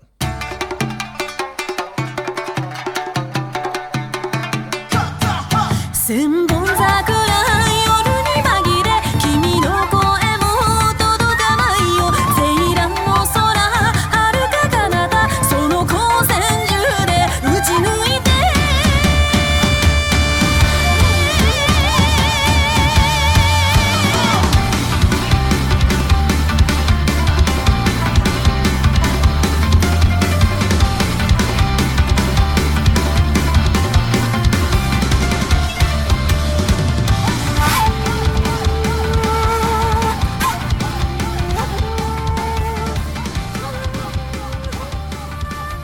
Das ist auch etwas, was ich denke, was ich auch geschrieben habe, dass diese Musik, die, also um nochmal, also Kabuki, No, Jingju, Pansori, vielleicht lange Zeit tot geglaubt war, aber mittlerweile wieder populärer wird. Was denkst du, Jaja, was gerade Jingju betrifft? Ja, ich denke schon. Also äh, abhängig vom politisch, äh, die äh, Traditionalkultur würde bei uns schon wichtig, Mhm. ähm, dass man nach einer gewissen Zeit doch wieder äh, vom tiefen Tal aufzuheben. Und äh, wie gesagt, man suchte die Verbindung, wie heutzutage unsere junge Generation unsere Kultur besser kennenlernen. Mhm. Und da gab es so die Kombination Kultur oder äh, ja, wie man den, den Zugang zu finden von der Zeit äh, zu heutzutage, ne? zu der neuen modernen Zeit. Mhm. Ja, ich denke, es wird immer mehr und mehr auch äh, in dem, wie, wie gesagt, wie in der Schulbildung äh, Bildung, äh, für die äh, neue äh, Nachwuchs äh, kennenzulernen. Mhm. Und äh, ja, und äh, ja, wie gesagt, äh, die brauchen noch äh, den neuen äh, Nachwuchs, äh, das, das zu überliefern. Ne? Mhm. Eine vergleichbare Entwicklung in Europa gibt es nicht, meines Erachtens, oder? Roman, was denkst du? Oh Gott. Also es ist auch schwierig. Ich kann mir nicht vorstellen, dass jemand plötzlich anfängt oder dass, dass große Teile der Bevölkerung plötzlich anfangen, Klassik zu hören, weil Klassik ist ja auch wieder eher eine Kunstmusik. Das ist ja hier bei, naja doch, das ist eigentlich auch bei diesen der Fall. Hm. Aber sie ist so komplett abseits von dem, was eigentlich sonst geschieht in Asien. Richtig, richtig. Also das ist genau. Ähm, das ist ja irgendwie ein bisschen anderes Phänomen in, in Europa, eben dadurch, dass wir eben halt diese, also diesen starken Zweig der Kunstmusik haben und gegenüber einem etwas unterrepräsentierten Anteil an Volksmusik. Hm. So, also ich meine, die, die, das Erbe der Volksmusik ähm, ist ja äh, schon sehr dünn. Hm. So, also ich meine halt irgendwie diese ganzen, ähm, ich muss mich jetzt mu- musikgeschichtlich und ethnologisch äh, lehne ich mich jetzt weit aus dem Fenster, ähm, würde aber sagen, dass sich natürlich halt irgendwie die ganze, ähm, also die, die Komplexität unserer Musikgeschichte sich ja eigentlich nur in Richtung Kunstmusik äh, entwickelt hat und äh, die Volksmusik dann vielleicht halt irgendwie eher so eine Gegenbewegung, vielleicht auch so ein bisschen im Sinne der, der jetzigen chinesischen Popmusik dagegen war. Hm. Weil schwierig, ja, aber auf jeden Fall irgendwie die äh, unser unser europäisches Erbe in Form von klassischer Musik ist ja nur einem sehr sehr kleinen Teil der Bevölkerung zugänglich. Ja. Hm. Aber Und das wird auch immer so bleiben. ist das so? Aha, okay. Also, Also, ich glaube, ich glaube schon. also solche Phänomene wie, es kommt ja immer mal so alle zwei, drei Jahre irgendein Geiger daher, der dann ähm, die, die Stadien füllt oder eine Geigerin. Ähm, und es gibt ja, wie gesagt, auch diese, diese Countertenöre, die kein Problem haben, mal eben auch eine große Kirche voll zu kriegen. Also das schaffen sie meistens locker und zwar auch, wenn's, äh, wenn man Eintritt bezahlen muss. Ja, die gregorianischen Gesänge sind, glaube ich, jetzt so ein bisschen aus der Mode, aber es gab schon immer mal so ein bisschen Popularisierungsversuche oder so. Aber das ist wahrscheinlich nicht nachhaltig, oder? Weiß nicht, also ich meine, da muss man sich natürlich halt so Phänomene wie, wie ähm, David Garrett ähm, äh, angucken, die natürlich, also ich meine, wo, wofür sorgen die? Die sorgen ja dafür, dass ähm, Menschen den Klang einer Geige zumindest mal näher gebracht bekommen. So. Ja. Aber David Garrett propagiert ja jetzt nicht Mozart und Bach, Mhm. sondern der spielt ja dann Fluch der Karibik. Mhm. So, also von daher ist dann, finde ich, ich finde es halt irgendwie super, so, aber ähm, die, äh, dann müsste es ja auch eine Schnittstelle geben. So, Mhm. Also da müsste David Garrett ja sagen, ich spiele jetzt halt einfach Popmusik und danach spiele ich eine Bach-Partita und zeige euch mal wieder halt, äh, also wo da die Gemeinsamkeiten vielleicht sind. Dann Mhm. hätte er, würde er ja dazu beitragen, dass klassische Musik populärer gemacht wird. Aber das macht er jetzt, wenn man ehrlich ist, ja nicht. Hm. Weil das wahrscheinlich nicht gefressen wird. Also ich denke mal, dass das Publikum Nee. das äh, nicht haben möchte. Ja. Ja. Und da andere Arten von, ähm, also das, es gibt ja schon auch, oder es gab ja auch in Deutschland ein gewisses Liedgut, was vorhanden war aus dem Mittelalter und so, was man vielleicht reaktivieren könnte. Ich weiß es nicht. Man macht das ja, es gibt ja auch so eine ganze Reihe von Mittelalterkapellen, aber das ist alles so ein bisschen fischig irgendwie. Also da ist mir auch zu viel, ja, zu wenig Musik, zu viel Gedöns irgendwo drum. aber das ist meine persönliche Meinung dann. Ähm, Ja, ich meine, da müsste man halt einfach auch nochmal in andere europäische Länder gucken, weil natürlich, ich meine, unser, äh, unser Liedgut und, und äh, gerade das, das Volkslied in Deutschland hat ja wirklich durch den Nationalsozialismus ganz schön, äh, sagen wir mal, an, Popula an Popularität erst gewonnen und nach dem Nationalsozialismus dann verloren. Und äh, das ist natürlich jetzt für das Volkslied an sich ein ganz schöner Knick in der Entwicklung gewesen. den Mhm. es erstmal aufzuholen gilt, beziehungsweise der vielleicht auch nicht aufgeholt werden kann. Also da müsste man wirklich mal gucken, wie ist es denn in anderen europäischen Ländern. Hm. Also ich kann mir auch vorstellen, dass so ein Minnegesang eventuell auch in der Hörgewohnheit mittlerweile schon so weit weg ist von den europäischen Ohren, dass das genauso wie Kabuki wäre. Man kriegt es nicht mehr hin. Äh, Vielleicht, also ich weiß es nicht. Weil mh, ich spreche das Thema an, weil es gibt auch ein umgekehrtes Phänomen. Ne? Also hier in China, da, eigentlich auch in Europa, kennt jeder Lang Lang. Ich habe den hier in Hanzhou besucht. In, da hat er in einem Stadion gespielt. Stadien sind jetzt nicht unbedingt so die erstklassige Venue für Klavierkonzerte, aber egal, das Stadion war voll. Die Leute johlten, was das Zeug hält. Und er hat dann da so sein Programm abgerissen und das war's dann und die, ja, man war zufrieden. Man hat das bekommen, was, wofür man bezahlt hat und zwar nicht wenig. Aber mein Eindruck war, das ist ein Popstar hier, der wie ein Idol praktisch auch gehandhabt wird, aber mit der Musik konnten die Leute im Stadion wahrscheinlich nichts anfangen. Oder würdest du da widersprechen, Jaja? Mm, Doch, ich stimme deiner Ansicht dazu, äh, weil Lang Lang ist genauso um meine Generation alt. Ähm, also ich denke auch äh, früher, als ich kleiner als Kinder war, wenn es eine berühmte äh, europäische, westliche Musik äh, uns ein Konzert anbietet. Und das könnte auch so in diese Phänomen zu bringen. Mhm. Äh, und die, die Kinder versteht nicht wesentlich, was die Musik äh, uns sagte. Und einfach kommen zu einer Autogramm zu kriegen. Mhm. ja. Ja, also wie doch eher wie so ein Popstar, aber die mit der Musik. mh, ich Nee, äh, nicht wesentlich zu tun. Und auch das ist die Erwartung von den Eltern. Die Mhm. wollen die Kinder äh, unbedingt in solche Situationen einzubringen. Und ich denke, äh, das bringt schon die äh, Einfluss weiter. Ja, ja, Aber du, das ist manchmal auch gegen unser Willen.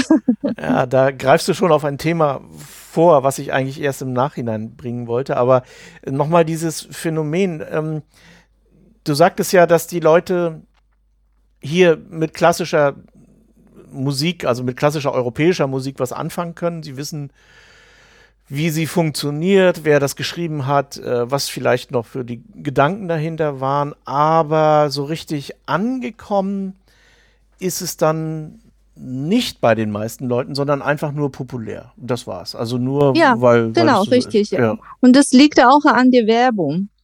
Äh, Ja, ja. dass der Agentur so äh, äh, große Werbung macht. Äh, und äh, manche gute Pianisten, wenn die das nicht so gut nach außen geprägt, äh, und da wird weniger Leute äh, zu Konzerte kommen und fand ich auch schade. Ich muss dazu sagen, das ist jetzt kein Witz, aber als ich in diesem, im Stadion war, im Huanglong Stadion hier, ähm, da war, waren schon die Plakate für das nächste äh, Konzert und das war Richard Kleidermann. also, die, und der hat den Laden mit Sicherheit genauso voll gemacht, zumal der hier wahrscheinlich sogar noch bekannter ist, denn er läuft in jedem, in jedem Fahrstuhl. Und die Leute nehmen das das eine wie das andere. Es ist ihnen egal und sie feiern ihren Popstar. Aber die, der Zugang zur Musik scheint mir nicht vorhanden zu sein. Aber Roman, du bist ja auch viel hier rumgefahren. Wie, wie sind denn deine Eindrücke in China gewesen so lang? Ja, genau so. so also ähm, ich meine, ich habe jetzt so natürlich, ich genieße nicht die Popularität äh, des äh, eines Richard Kleidermanns äh, und geschweige denn Lang Lang. Aber natürlich äh, ist es so, dass die ähm, dass der Großteil des Publikums ähm, natürlich nach dem Konzert ein Foto mit dem riesengroßen Europäer haben will. Also ich meine, ich bin Mhm. nun zwei Meter und habe Locken und das ist ja natürlich ein maximaler Exotenstatus. Mhm. Und ich sage jetzt mal überspitzt, dafür hört man sich dann auch mal 60 Minuten Klaviermusik an, Mhm. damit man dann danach noch ein Foto bekommen kann. So, ähm, also ich glaube, von daher ist auf der einen Seite ist es so ein bisschen egal, was gespielt wird. Also ein, ein generelles, ich weiß nicht, ob es ein Desinteresse ist, aber es ist jetzt nicht so der, der Erfahrungs- und auch kein Erwartungshorizont da. So, ähm, was ich aber halt ähm, dann doch ab und zu gemerkt habe, ist auch aufgrund dieses fehlenden Erfahrungs- und Erwartungshorizontes kann man den Leuten auch Musik nahebringen. So, ähm, und Musik nahebringen, die sie vielleicht noch nicht gehört haben. Und ähm, das hat vielleicht bei einem Zehntel der Menschen gespielt, äh, äh, geklappt, vor, äh, vor denen ich da gespielt habe. Aber das klappt schon. Und Mhm. das ist natürlich halt sowas, was dann halt irgendwie in einem, an einem Kosmos eines Lang Langs dann halt völlig ausgeschaltet ist. Mhm.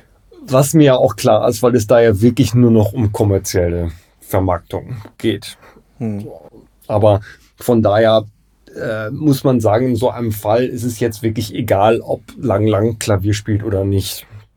Also das ist ja wirklich nur noch der Popstar-Mythos, der da befeuert wird.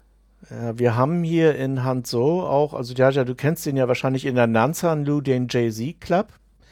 Ähm, der ist, wenn jetzt nicht gerade irgendeine Pandemie ist, aber an sich auch immer gut gefüllt, auch mit internationalen Musikern. Aber auch da ist es beim Jazz, Jazz kann ja, kann ja alles Mögliche sein. Das kann auch sehr atonal werden. Das, also da gibt es eine ordentliche Vielfalt. Aber hier in China ist es dann doch eher so Jan Gabarek oder eben so die ganzen Klassiker oder sowas. Also schon wieder diese eher Harmonie. Geschichten, also dass man sich da wohlfühlen möchte einfach ähm, und nicht anstrengen möchte beim Musik hören, was Äh, ich- Entschuldigung, Äh, ich wollte sagen, das äh, ja liegt vielleicht wieder diese, diese alte Gewohnheit, ne? Äh, und auch an der Marketing, was, was der schnell gut verkaufen kann, werden kann. Ja, und auch äh, da, mh, ja, das kann nicht mit dem Propagieren zu tun, aber doch einige Weise, ähm, wenn man jetzt selber noch keine Orientierung hat, nicht um das Programm äh, selbst nachzudenken. Ich möchte gehen, nur zum Leute zu sehen oder nur zum Musik zu hören oder Mhm. was mich genau interessiert. Also das macht, Neu macht unsere ähm, Bevölkerung in China noch nicht so populär wie Mhm. in Europa. Und Roman, hast du hier Jazz gespielt in Clubs in, in China? Ja, habe ich. Ähm, tatsächlich nicht in Clubs, sondern es war immer, immer Konzertsaal. Ah, okay. Und ähm, also ich würde sagen, im Nachhinein sehr schwierig. Wird denn das Verständnis, also wie das äh, schon angesprochen wurde, ähm, Jazz gibt es ja in sehr breiter, in sehr großer Ausbreitung und äh, viele Menschen verstehen andere Dinge unter Jazz. Hm. So, und also ich habe dann halt, ich war ein paar Mal unterwegs und habe dann natürlich auch immer gefragt, was ist denn das? Also ihr wollt Jazz, sagt doch mal, was ist denn für euch Jazz? Und das, was ich da gehört habe, dann an Soundbeispielen, war alles Filmmusik Aha. für mich, Ja, so was Jazz ist. Also Interessant, Von das daher- äh, ist mir auch neu. So. Ja. Genau, also es ist dann doch halt irgendwie, also Jazz ist dann doch eher auf seine sehr, sehr, sehr harmonische Komponente Mhm. ähm, äh, runtergestuft. So und ähm, also von daher war es dann halt einfach dann immer etwas schwierig und man musste das gut mischen, um den Menschen auch mal einen Jazzstandard in einem Stil von, sagen wir mal, 1950 äh, präsentieren zu können. Mhm. Also, das, ja, im, ein Konzertsaal ist natürlich auch irgendwo eine schwierige Situation, wenn man da, oder ich stelle mir das so vor, dass es schwierig ist, vielleicht liege ich auch falsch, dass, wenn man da so eine, so eine Interaktion zum Publikum aufbauen möchte. Ähm, Ja, das ist natürlich ganz schwierig so. Ne? Ähm, so. Ähm, das geht natürlich, also im Jazzclub geht das halt alles irgendwie viel besser. So. Trotzdem gibt es ja dann, also wie ich schon vorher gesagt habe, ja schon Chancen, dass man halt in diesem Setting, wo Menschen vielleicht halt auch jetzt mal gezwungen sind, halt irgendwie eine Stunde Musik sich anzuhören und sei es das, also deswegen, um halt später die Fotos machen zu können. So, aber man Mhm. hat dann diese Stunde Zeit, in der die Menschen dort sitzen und um ihnen halt auch was zu zeigen. So, man muss das sehr gut verpacken, eben wie gesagt, aber das sind Sachen, die halt auf einer anderen Ebene ja in Europa nicht anders sind. Hm. Ja, das glaube ich auch. Das Jazz im Konzertsaal ist schon eine andere Nummer als in irgendeiner Mensa oder so. Genau, und halt neue Musik vor einem, äh, vor einem Kulturverein auf dem Dorf ähm, zu spielen, so ist auch, also muss man alles halt irgendwie ein bisschen, Stichwort Musikvermittlung, muss man das schon verpacken. Hm. Dann geht das. Aber man muss da schon sich ein bisschen anstrengen und das, das ist natürlich halt jetzt, um auf Lang Lang zurückzukommen, da ein anderer, äh, eben was anderes, weil Lang Lang sich in diesem musikvermittelnden Bereich ja in dem Moment jetzt, in dem er in dem Stadion sitzt, ja darum nicht mehr kümmert Mhm. nicht mehr kümmern muss. Ja. Jaja, hast du hier auch Musikauftritte gehabt in China jetzt in, in der Zeit? Oder ich denke jetzt, Äh, ich ja. weiß, dass sehr viele Chinesen äh, und Chinesinnen hier äh, gerade so in der um die Academy herum äh, in der Nansanlu oder so abends auch tatsächlich mit ihren Instrumenten in die ganzen Clubs strömen, um dort Musik zu machen. Also Roman, ich weiß nicht, ob du es weißt, aber hier ist in fast jedem Club äh, Live-Musik und zwar ohne extra Eintritt. Also das ist eigentlich sehr, sehr normal, ja. Ähm, das ist oft, ja, wie gesagt, einfache Musik, aber es ist manchmal auch interessant. Wie gesagt, häufig sind es so Jazz-Standards. Also, was weiß ich. Ähm, die, das, was man Ja, da so kennt. kenne ich mich nicht gut aus. Ja, Aha. also äh, ich hatte es nur gehört. Aber damals, als ich noch äh, in, in China äh, Studentin war, äh, nebenbei natürlich auch äh, so ein bisschen Geld verdienen. Äh, und da hatte ich auch äh, ab und zu die Gelegenheit, äh, nicht im Bar, auch beim Hotel, ähm, Mhm. Klavier zu spielen. Aber äh, ja, so wie Homer meinte, da ist es kein Jazz, weil das ist ein neuer Begriff für uns. Also wir spielen nur einfache Popmusik.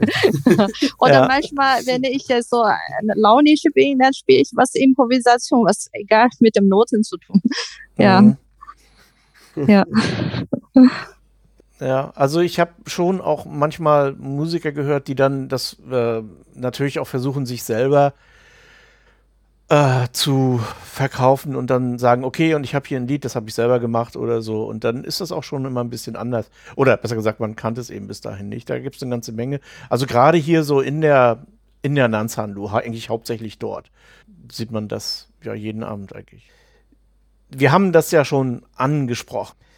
Die meisten jüngeren Leute bei einem Lang-Lang-Konzert sind nicht freiwillig da, sondern werden durch ihre Eltern dorthin gebracht. Also Kinder oder besser gesagt die Eltern, die chinesischen Eltern legen sehr viel Wert auf die musische Erziehung. Das ist nicht nur Musik, also das ist auch Tanz, Malerei, alles Mögliche. Also alles, was in diese, diese Richtung, äh, Kalligrafie natürlich in diese Richtung geht, hat einen enorm hohen Stellenwert.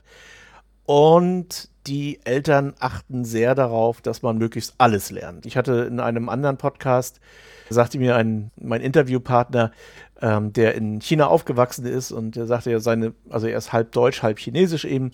Und er sagte, seine chinesische Verwandtschaft in Shanghai hat nicht gefragt, ob er ein Instrument spielen möchte oder nicht, sondern nur welches. Also alles andere war völlig klar. Und das ist, glaube ich, ein sehr großer Unterschied zu Deutschland. Oder ist das nicht mehr so? Also ich kenne von meiner Kinderheit, das äh, war natürlich ich als vierjähriges Kind nicht zu Fragen gekommen, Hm. Ne, dass die Eltern einfach sagen, ja, mach das. Äh, äh, teilweise auch, weil mein großer Eltern eine der äh, Künstler ist ein, oder ein Musiklehrer ist. Hm. Ähm, und das hatte auch der Grund, warum ich äh, in Kinderheit schon mit Musik anfangen sollte. Ähm, aber äh, das war eine äh, nicht einfach weg, äh, weil äh, man hatte Pubertät und da hatte äh, nach der ganzen gezwungenen äh, Übung äh, diese Instrumente fast gehasst. Mhm. warum die anderen spielen, warum ich üben soll. Ja. Ähm, das, das wird man nicht äh, unterkommen, im Ruhe sich nachzudenken, ob ich das, Instrument mag oder die Musik mag. Ja, Mhm. und dann später, als ich äh, ähm, jetzt den Weg äh, vor meinen Augen liege, sollte ich studieren oder was anderes. Natürlich habe ich auch andere Hobbys. Ich wollte von Anfang an eine Journalistin werden und weil äh, ja, ich lese sehr viel, mag auch schreiben. Ähm, ja, ähm, aber mit, mittlerweile ist äh, Musik äh, von meiner Kindheit mit dem vier Jahre angefangen äh, bis zum 18. Da dachte ich mir, es ist schon Teil mein Bodies, äh, wollte nicht verlieren. Mhm. ja, da habe ich doch äh, entschieden, den Weg zu nehmen. Aber du warst ja nicht allein. Also den anderen Kindern ging es ja ganz genauso. Also ähm, Ja, viele so. mh. Und ich kenne jetzt da auch in Europa, äh, weil ich jetzt in Musikschule als äh, Lehrtätigkeit äh, engagierte und äh, mehr und mehr, wenn die interessanterweise die ähm, Immigrationshintergründe haben, Mhm. die Eltern das immer dasselbe äh, Thema noch einbringen Mhm. ja, vielleicht aus dem Kinderheit, die keine Chance, keine Gelegenheit zu lernen und die Kinder jetzt äh, ihre Traum zu erfüllen. Mhm. Ja. Ja, die, das sollte Kinder halt wieder anfangen, Musik zu lernen. Ja. Und äh, sehr selten die äh, deutsche Familie, die sagen, ähm, äh, oder fragt der Aktive der, das Kind, möchtest du das Instrumente probieren? Mhm. Ich muss dazu sagen, also ähm, Roman, du hast ja wahrscheinlich auch eine Geschichte, aber ich werfe das jetzt noch mal ganz kurz ein. Ähm, bei mir in der Klasse, wie gesagt, zwei Leute sind dort, verdienen heute noch ihr Geld mit Musik. Der eine davon wurde gezwungen und wirklich, also der wurde, die ganze Familie wurde gezwungen. Also es waren zwei Brüder, eine Schwester. Alle drei machen bis heute Musik. Und das war immer so ein bisschen demotivierend, wenn ich sage, hey, Andreas, kommst raus? Nee, muss Klavier üben.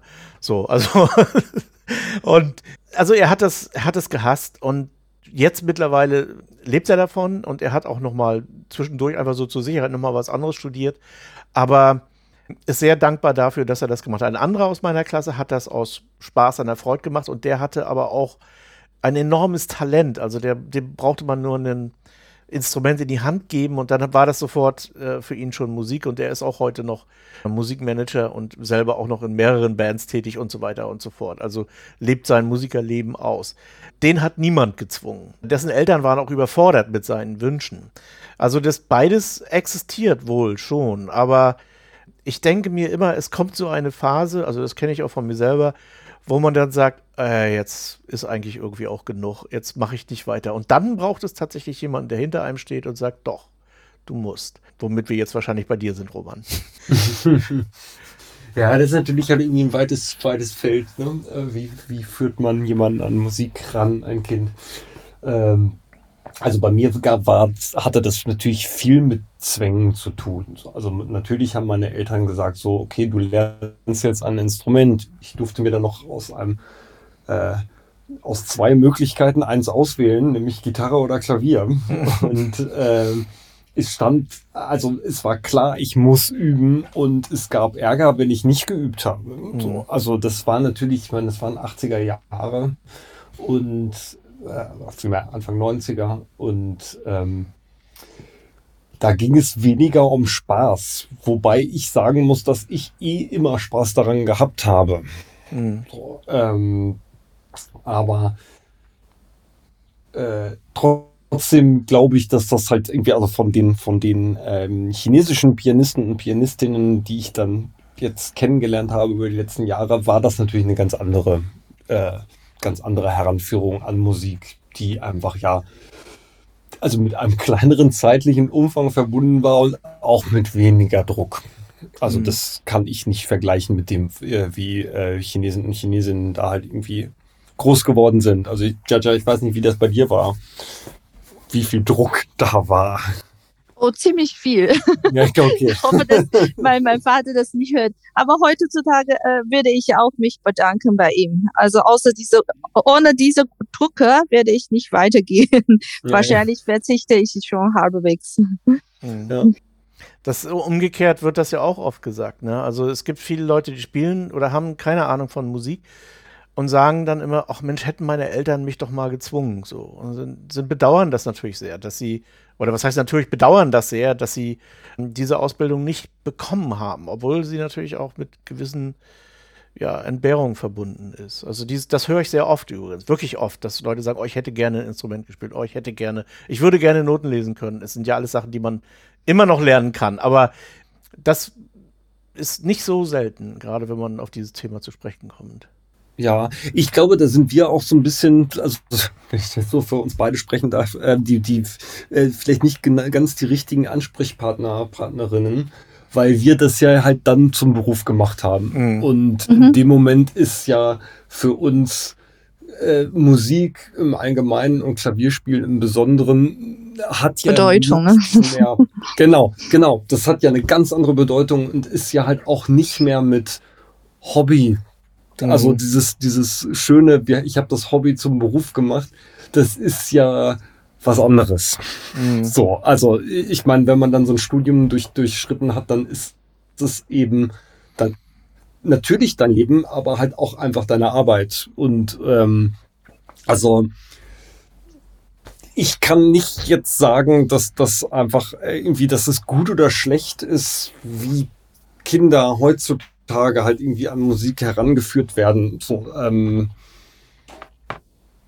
Ja. ich weiß nicht mehr, worauf ich hinaus wollte. Nur, dass wir vielleicht da nicht die richtigen Ansprechpartner in der Bu Naja, weil ihr, du, du ähm, resümierst jetzt, das war für dich positiv alles in allem und insofern wäre es jetzt natürlich auch ein bisschen fahrlässig zu sagen, das ist auch für mm, XY positiv, wenn das so laufen würde und so. Ich, ich frage, also ich, ich würde sagen, jein, so, weil das natürlich bin ich halt einfach, äh, bin ich sehr zufrieden ähm, und sehr glücklich darüber, dass ich mich halt so mit Musik beschäftigen äh, kann und auch auf dem Level. Und da hat natürlich halt auch das Insistieren meiner Eltern ein, eine große Rolle äh, gespielt, weil natürlich halt irgendwie es gab genug äh, Situationen, in denen ich aufhören wollte mit Klavierspielen. Meine Eltern gesagt haben so, ja, wir bezahlen das, so, du hörst jetzt nicht auf. So, ähm, so ähm, auf der anderen Seite ist es natürlich so, das hat so ein Musikstudium und das hat bei mir 13 Jahre gedauert, habe ich gerade überlegt. Ähm, so, das ist ja jetzt nicht nur schön, muss man ja einfach mal sagen. So und von daher, jetzt finde ich es irgendwie toll, aber äh, hätte ich das entbehren können, ja.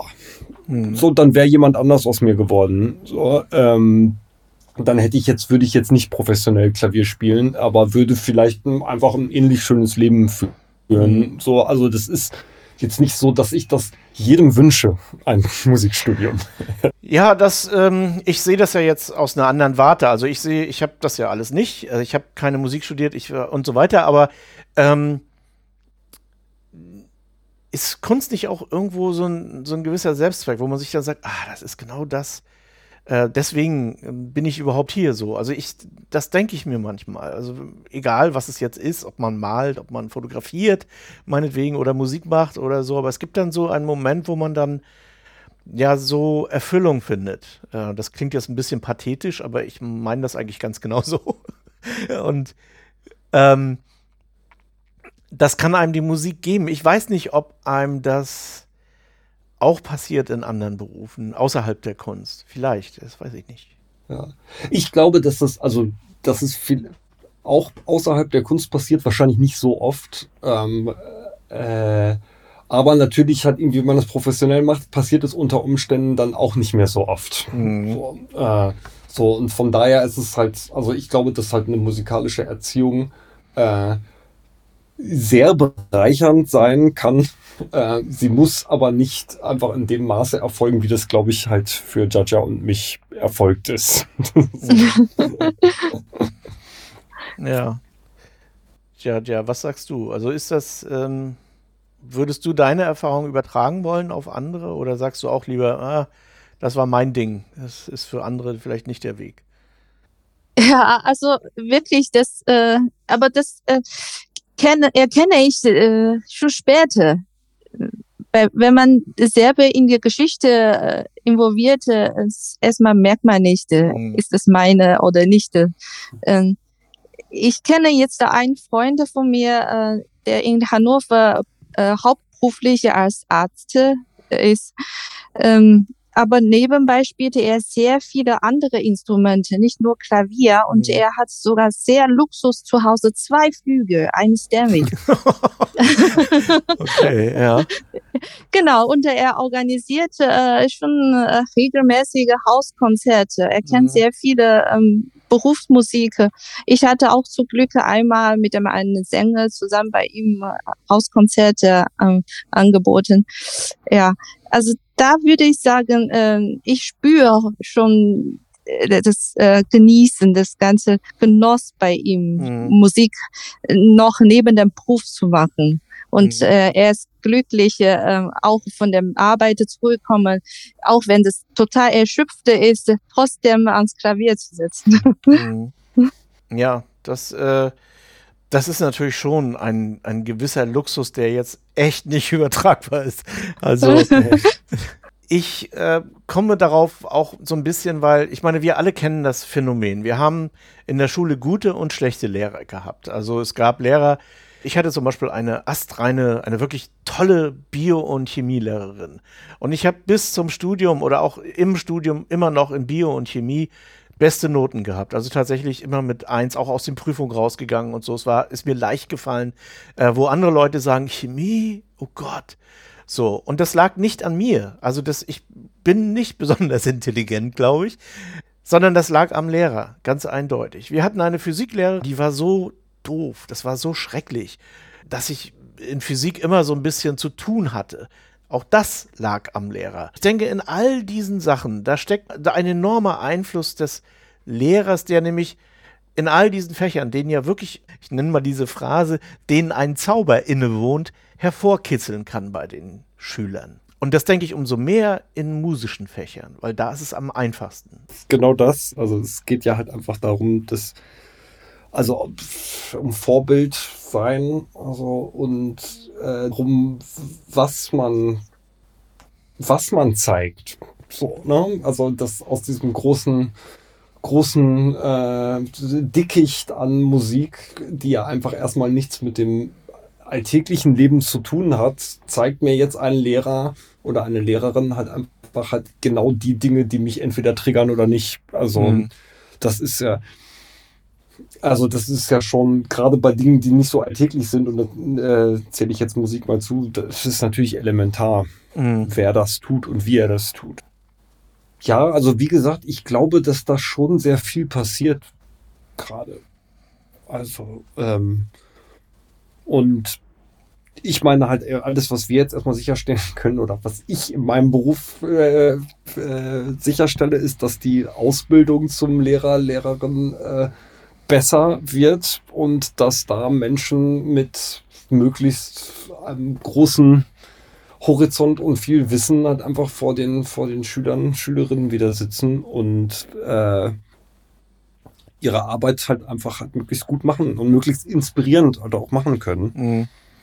Ich glaube auch, das ist der Punkt, dass man irgendwo so einen Funken zum Überspringen kriegen muss. So, also das ist wahrscheinlich das, das Entscheidende. Also wie gesagt, ich denke nicht, dass die, dass das keine so besonders großen intellektuellen, also schon auch, aber nicht in dem Maße, äh, keine so großen intellektuellen Leistungen sind, wo man vielleicht einfach schon selber begrenzt ist, sondern dass das auch tatsächlich eine Frage der Kreativität ist, die man hervorkitzeln kann. Also, immer die Frage, wie man zu sowas, also wie bereitet man einen Menschen darauf vor, solche Dinge dann mit Schülern und Schülerinnen zu tun? So, das ist natürlich schwierig. Ich vermute auch viele Menschen haben das entweder oder haben das nicht. mh. ja, deswegen ja mein Beispiel von der Schule. Ne? Also es gibt Lehrer, die sind so und dann andere, die sind so und man hat, man kann da eigentlich nichts machen so richtig. Also man hat keine Möglichkeiten, dem auszuweichen oder auch nicht. Ja.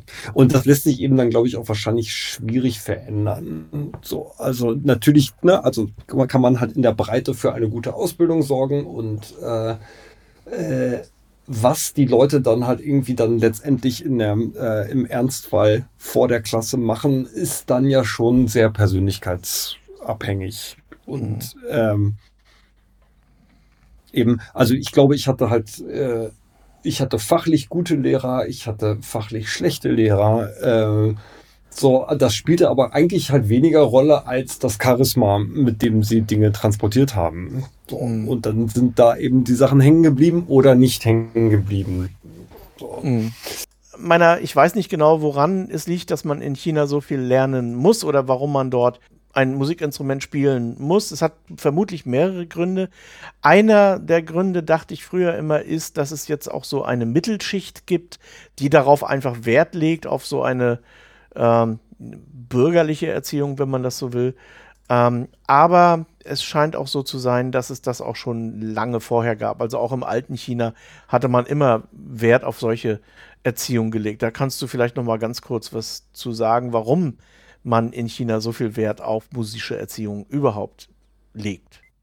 Da liegt an, ich denke, ne, ich, das liegt an der Eltern, der, Er- die Erwartungen der Eltern. Äh, nicht nur die Musik, auch andere Bereiche. Die haben das von Kinderheit immer mehr Fächer äh, ergänzen, außer dem Schulsystem noch was zu lernen.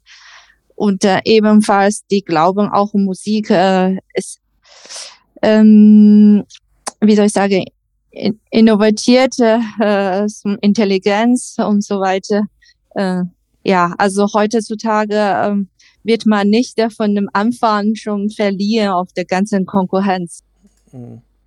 Und glaubst du, dass sich das ändern wird in China oder eher noch äh, eigentlich so bleibt? Ähm, Ich befürchte, es wird noch schlimmer, obwohl Ja. das äh, viele äh, Wissenschaftler sagen, nee, das m, da sollte man äh, nicht weiter verschärfen, aber ähm, ja, weil es der Konkurrenz ebenso liegt, äh, ähm, ja, mach, macht man so automatisch einen Drucker. Ich möchte es am besten, also Ausführungszeichen äh, für meine Kinder tun und dann sollte alle, alle solche Sachen mhm. von Anfang lernen.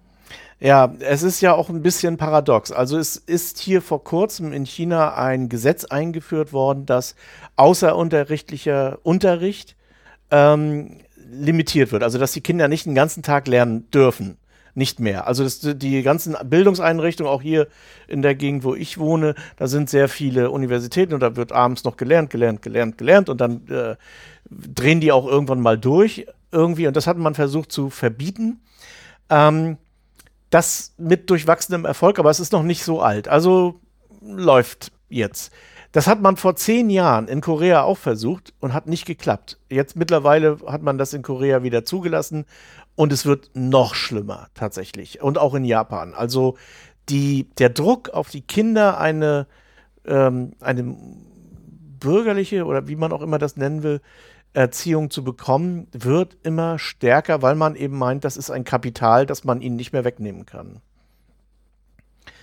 Und wie ist das in Deutschland? Ja, ich überlege gerade, das, ähm, also ich glaube, dass sich da der Druck auf anderen, äh, auf anderen Ebenen halt einfach sehr stark manifestiert. Äh, dass es weniger in der musikalischen äh, Entwicklung ist, weil natürlich ähm, die einfach nicht mehr so eine große Rolle spielt in der Entwicklung Aha. aha. im Berufsleben. Also dies dient nicht, musizieren dient nicht mehr dafür, äh, dazu, sich halt abzusetzen von äh, Konkurrenten. Mhm. Ist das so, ja? Ich bin mir da nicht so ganz sicher. Also. Mhm. Also die Zahlen an, an Deutschlands Hochschulen sind auf jeden Fall sehr rückwir äh, rückläufig. Mhm. So von, ähm, gibt es da nicht mehr so viel Bedarf. Ah. Nehmen das nochmal so mit. Also wir haben eigentlich alle Themen nur so ein bisschen angerissen. So richtig, wenn man in die Tiefe gehen wollte, dann müsste man noch sehr viele Randbereiche auftun, aber dazu fehlt uns natürlich auch ein bisschen die Zeit. Auf jeden Fall war das sehr interessant. Wie gesagt, vielleicht können wir da doch irgendwann mal was drauflegen. Aber ich denke, es gerade für die Zuhörer, es gibt auch so einen gewissen Eindruck über die Unterschiede zwischen Asien und Europa. Zumindest erstmal so ein Aufblitzen an Erkenntnis. Alles weitere müsste man dann eben vertiefen. Wenn ihr jetzt beide noch was sagen wollt, dann ist genau jetzt die Gelegenheit dazu. Ja, vielen Dank für die Einladung. Es war ein sehr nettes Gespräch und ähm, Genau, ich bin sehr gespannt, was äh, in der nächsten Zeit, also abgesehen von den Verhältnissen zwischen Europa und China, auch zum ähm, kulturellen Austausch passieren wird. Ja. ja, ich bedanke mich auch äh, für die Gelegenheit, äh, obwohl dieses Thema wird noch äh, viel weiter diskutiert werden. Mhm. Ja, also ich ähm, bin auch froh, was äh, die Zuhörer äh, uns Inspiration geben, äh, dass wir uns auch Gedanken machen. Ja. Also ich denke auch, dass Kultur ist eigentlich das Vehikel überhaupt, das Menschen näher bringt. Und das ist auch der Grund, warum wir diesen Podcast überhaupt machen, dass man Leute näher bringt über ihre Unterschiede hinweg, über ihre kulturellen Hintergründe hinweg. Und ich denke gerade Musik, das ist so eine basale Sache, da sollte das am allerleichtesten gehen. Wie wir wissen, funktioniert das ja auch mit anderen Musikgenres schon lange sehr gut. Soweit und viel Spaß bis zum nächsten Mal. Bye bye. Tschüss. Tschüss. bye bye.